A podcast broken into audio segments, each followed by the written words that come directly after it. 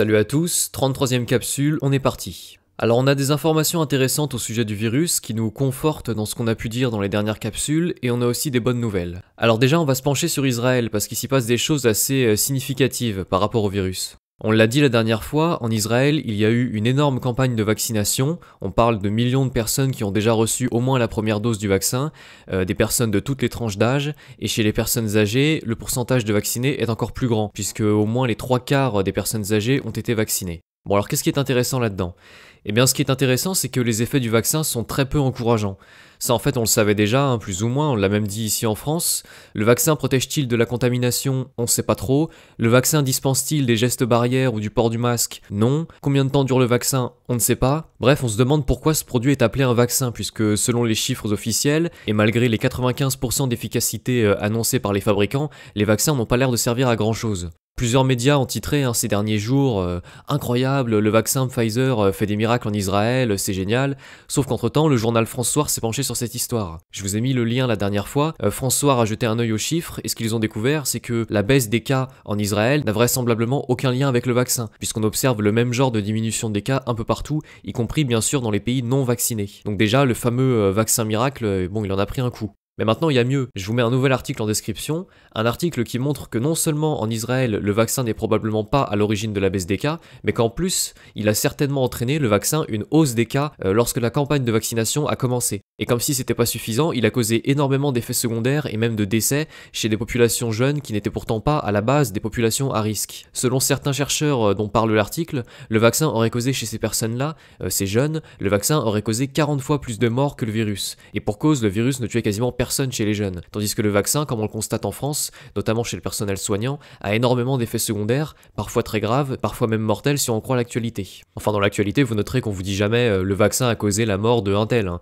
mais depuis des on a tous les jours des nouvelles du genre euh, un tel est vacciné, euh, il est mort deux jours plus tard alors qu'avant ça il était en pleine forme. Donc je vous laisse conclure vous-même sur les causes de la mort dans ces cas-là. Bon du coup, article à prendre avec des pincettes, hein, comme tous les articles, mais ça semble assez sérieux, et surtout on retrouve en Israël ce qu'on observait déjà en Angleterre, à savoir une campagne de vaccination suivie d'une explosion des cas. Tout ça c'est très significatif parce qu'Israël euh, en ce moment c'est un laboratoire géant en fait. Israël vaccine en masse, ferme ses frontières, impose des mesures sanitaires strictes et depuis peu a mis en place le fameux euh, passeport vaccinal, c'est-à-dire euh, la ségrégation entre les vaccinés et les non vaccinés. Le scénario que certains espéraient, bah, c'était assez simple, hein, ça ressemblait un petit peu à Israël vaccine, les cas diminuent, le passeport vaccinal empêche les dernières contaminations et d'ici l'été le virus est totalement éradiqué. Sauf qu'évidemment ça ne s'est pas du tout passé comme ça. Dans la réalité, Israël a vacciné, il y a eu une explosion de cas, de morts et d'effets secondaires, l'efficacité du vaccin, on la cherche encore, puis ensuite Israël a décidé de repousser la date du déconfinement, les gestes barrières sont encore en vigueur, et on redoute maintenant, suite à la vaccination de masse, l'apparition éventuelle d'un nouveau variant, de la même manière que la vaccination de masse au Royaume-Uni semble avoir coïncidé avec l'apparition du variant anglais. Tout ça pour dire que cette expérience géante, euh, c'est un fiasco et que le peuple israélien s'est fait rouler dans la farine.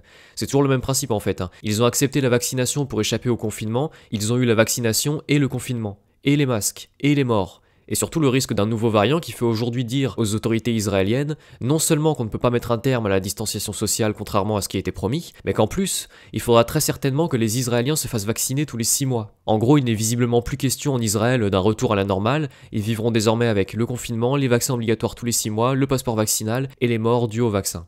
Bon, c'est intéressant, non? Pour le peuple israélien, c'est une catastrophe, mais pour nous, c'est un avant-goût euh, qui en convaincra peut-être certains de s'opposer à la politique sanitaire de Macron. Pour rappel, Macron entend rouvrir le pays euh, d'ici au début du printemps et conditionner cette réouverture à la mise en place du pass sanitaire dont on a parlé la dernière fois, et avec lequel on devra se faire tester euh, tous les deux jours pour avoir le droit à une vie à peu près normale. Et je rappelle aussi que Macron a dit que la seule raison pour laquelle ce pass sanitaire n'incluait pas une vaccination obligatoire, c'est parce que le vaccin ne nous est pas encore disponible en quantité suffisante. Ça sous-entend que quand ce sera le cas, vers la fin de l'été peut-être, Macron va sûrement tenter cette fois-ci de rendre la vaccination obligatoire. Le scénario en fait il est déjà écrit. Hein. On sera en septembre et disons en octobre, donc presque au retour de la grippe et des maladies hivernales. Il y aura donc sûrement un nouveau variant, il y aura la rentrée scolaire. Bon bref, les médias auront beaucoup de prétextes pour nous faire peur avec des scénarios apocalyptiques qui justifieront la mise en place d'une vaccination obligatoire. Bon, on le voit venir. Mais évidemment, avec des vaccins qui ne fonctionnent pas, euh, qui causent des effets secondaires en masse, qui mettent même en danger les jeunes qui sont pourtant insensibles au coronavirus, bref, avec tout ça, on se dirige tout droit vers un scénario à l'israélienne, à savoir une catastrophe sanitaire et la dictature sanitaire et numérique dont on a parlé la dernière fois. Donc là, Macron parle de passe sanitaire sans vaccin obligatoire pour mieux faire passer la pilule. Puis ce sera avec vaccin obligatoire, et ensuite, comme en Israël, ce sera vaccin tous les 6 mois, puis pourquoi pas tous les mois, au point où on en est. Comme d'habitude, tout est dans la progressivité des mesures, d'où l'importance de regarder Israël qui a une longueur d'avance sur nous dans le processus et qui nous montre ce qui nous attend si on accepte le pass sanitaire euh, dans les prochaines semaines. Bon ça c'est pas très réjouissant comme perspective mais j'ai dit que j'avais des bonnes nouvelles parce que là encore une fois je décris non pas euh, l'avenir de la France mais ce qui est selon moi le plan de Macron. Enfin celui de l'Union Européenne auquel Macron est soumis puisque c'est la Commission Européenne qui pousse euh, toute cette histoire de passe sanitaire. Bon et du coup les bonnes nouvelles? Eh ben les bonnes nouvelles c'est que de plus en plus massivement d'autres pays euh, refusent ces politiques sanitaires qui sont faites de confinement et de passeports vaccinaux. Qu'est-ce qu'on a appris ces derniers jours? On a appris que la Russie euh, levait progressivement ses restrictions sanitaires, que les restaurants, les bars, les cinémas y sont ouverts, et que même si le masque est encore obligatoire euh, dans les métros notamment, les gens ne les portent plus vraiment, les gens s'en fichent un petit peu en fait. Or, quand on regarde les chiffres de contamination en Russie, on découvre quoi? On découvre que les contaminations sont en chute libre depuis le 25 décembre, tandis qu'en France elles restent stables, et on découvre aussi que la Russie compte deux fois moins de morts par habitant que nous en France en ce moment. Donc la Russie ouvre quand nous on ferme et ses résultats sont bien meilleurs que les nôtres. Pourquoi? Eh bien visiblement pour la même raison que tous les pays euh, qui s'en sortent bien, parce qu'ils traitent. La Russie traite ses malades, notamment à la chloroquine, et comme le démontrent maintenant des dizaines, voire des centaines d'études, ces traitements fonctionnent largement. Donc on peut s'attendre à ce que la Russie échappe au scénario israélien. Qu'est-ce qu'on a d'autre? On a appris hier qu'aux États-Unis, le Texas a mis un terme aux mesures de distanciation sociale et a rouvert à 100%. Donc plus de masques obligatoires, tous les commerces rouvrent. En clair, là pour le coup, c'est un retour à la vie d'avant. Et une fois de plus, pourquoi le Texas se permet de rouvrir? Eh ben toujours pareil, parce qu'il traite ses malades, parce qu'il a des places en hôpital, et qu'il estime donc être capable de gérer les cas sans avoir à confiner. Et ça en fait, ça ne se limite pas qu'au Texas. Hein. Le Texas rouvre à 100%. En Californie, ça prend aussi le chemin de la réouverture des bars et des restaurants. Dans le Mississippi, ils ont annulé les masques et la quasi-totalité des fermetures à partir d'aujourd'hui. Et en Floride, on pourra avoir euh, d'ici cet été un gros assouplissement des règles pour favoriser le tourisme. Donc bref, ça bouge aux États-Unis. Euh, les gouverneurs de ces différents États vont clairement à l'encontre de la politique sanitaire de Biden. Ils en ont le droit. Et vous noterez qu'ils ne réfléchissent pas comme Macron. Ils ne disent pas euh, mettons en place des restrictions pour permettre ensuite peut-être de relancer l'économie. Ils disent les restrictions gênent l'économie, donc on les supprime. Et évidemment, comme je disais, ils se permettent d'annuler les restrictions parce qu'à côté, ils traitent leurs malades et qu'ils ont des places dans les hôpitaux. Bon, ça, c'est une vérité qu'on a malheureusement comprise depuis un moment, mais si le gouvernement français ne dissimulait pas les traitements efficaces, euh, prouvés efficaces par la science, à savoir euh, chloroquine, ivermectine, vitamine D, si le gouvernement ne dissimulait pas ces traitements et s'il ne supprimait pas des lits d'hôpitaux en continu depuis des années, y compris en cette période de crise sanitaire, il n'y aurait pas eu besoin de la moindre restriction sanitaire. Il n'y aurait jamais eu de confinement, il n'y aurait jamais eu de masque, de couvre-feu, ça n'aurait pas été nécessaire. Bon, maintenant, vous le savez autant que moi, le gouvernement français ne vise pas la santé, mais la mise en place de son système numérique et sanitaire de traçage, à base de tests, de vaccins, de passes sanitaires, de traques numériques du peuple. Bon, bref, on n'est pas dans le même registre qu'au Texas. Bon, mais la bonne nouvelle dans cette histoire, c'est que l'instauration d'un système sanitaire mondial, d'un confinement mondial ou autre,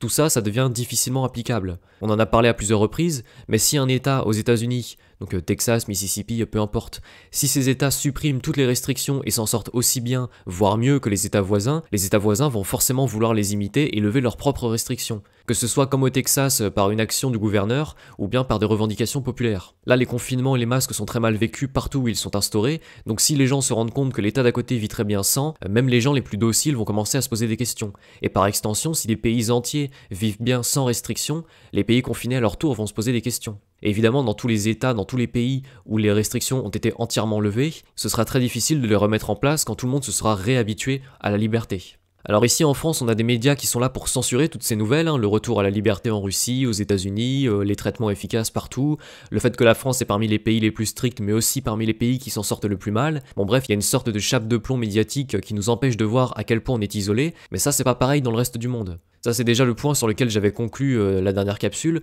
mais la politique de démoralisation du gouvernement français et des médias sert aussi à ça, à vous faire vous morfondre au point de ne plus remarquer que tout va bien dans le reste du monde. Enfin, que tout va bien, euh, peut-être pas, mais que cette sorte d'entonnoir dans lequel on s'enfonce, euh, d'entonnoir fait de traçage numérique, de vaccins et de masques, c'est surtout une spécificité de certains pays dont les gouvernements collaborent au nouvel ordre mondial, mais ce n'est pas du tout une généralité à l'échelle mondiale, bien au contraire. Donc de le savoir, bah, une fois de plus, ça ne nous aide pas beaucoup, mais c'est toujours une bonne manière de relativiser les choses et de voir que la partie est loin d'être finie. Il y a des pays qui vont s'enfoncer dans la dictature, mais ils ne sont pas très nombreux, et la majorité des autres pays vont au contraire tirer des leçons de toute cette histoire et renforcer leur liberté. Ça c'est un scénario qu'on peut attendre aux États-Unis, éventuellement donc en Russie, mais vraiment dans beaucoup d'autres pays. Donc à nous de faire tout ce qu'on peut pour faire partie de ce second groupe qui se dirige non pas vers la dictature sanitaire, mais vers la liberté. Voilà, donc euh, petite capsule aujourd'hui, hein, principalement pour vous informer du fiasco euh, des mesures sanitaires en Israël, de l'abandon des mesures sanitaires dans plusieurs États américains, et du fait que le nouvel ordre mondial euh, numérico-sanitaire a encore bien du chemin à faire pour s'imposer dans le monde. De votre côté, je vous invite à vous opposer autant que possible aux mesures liberticides autour de vous,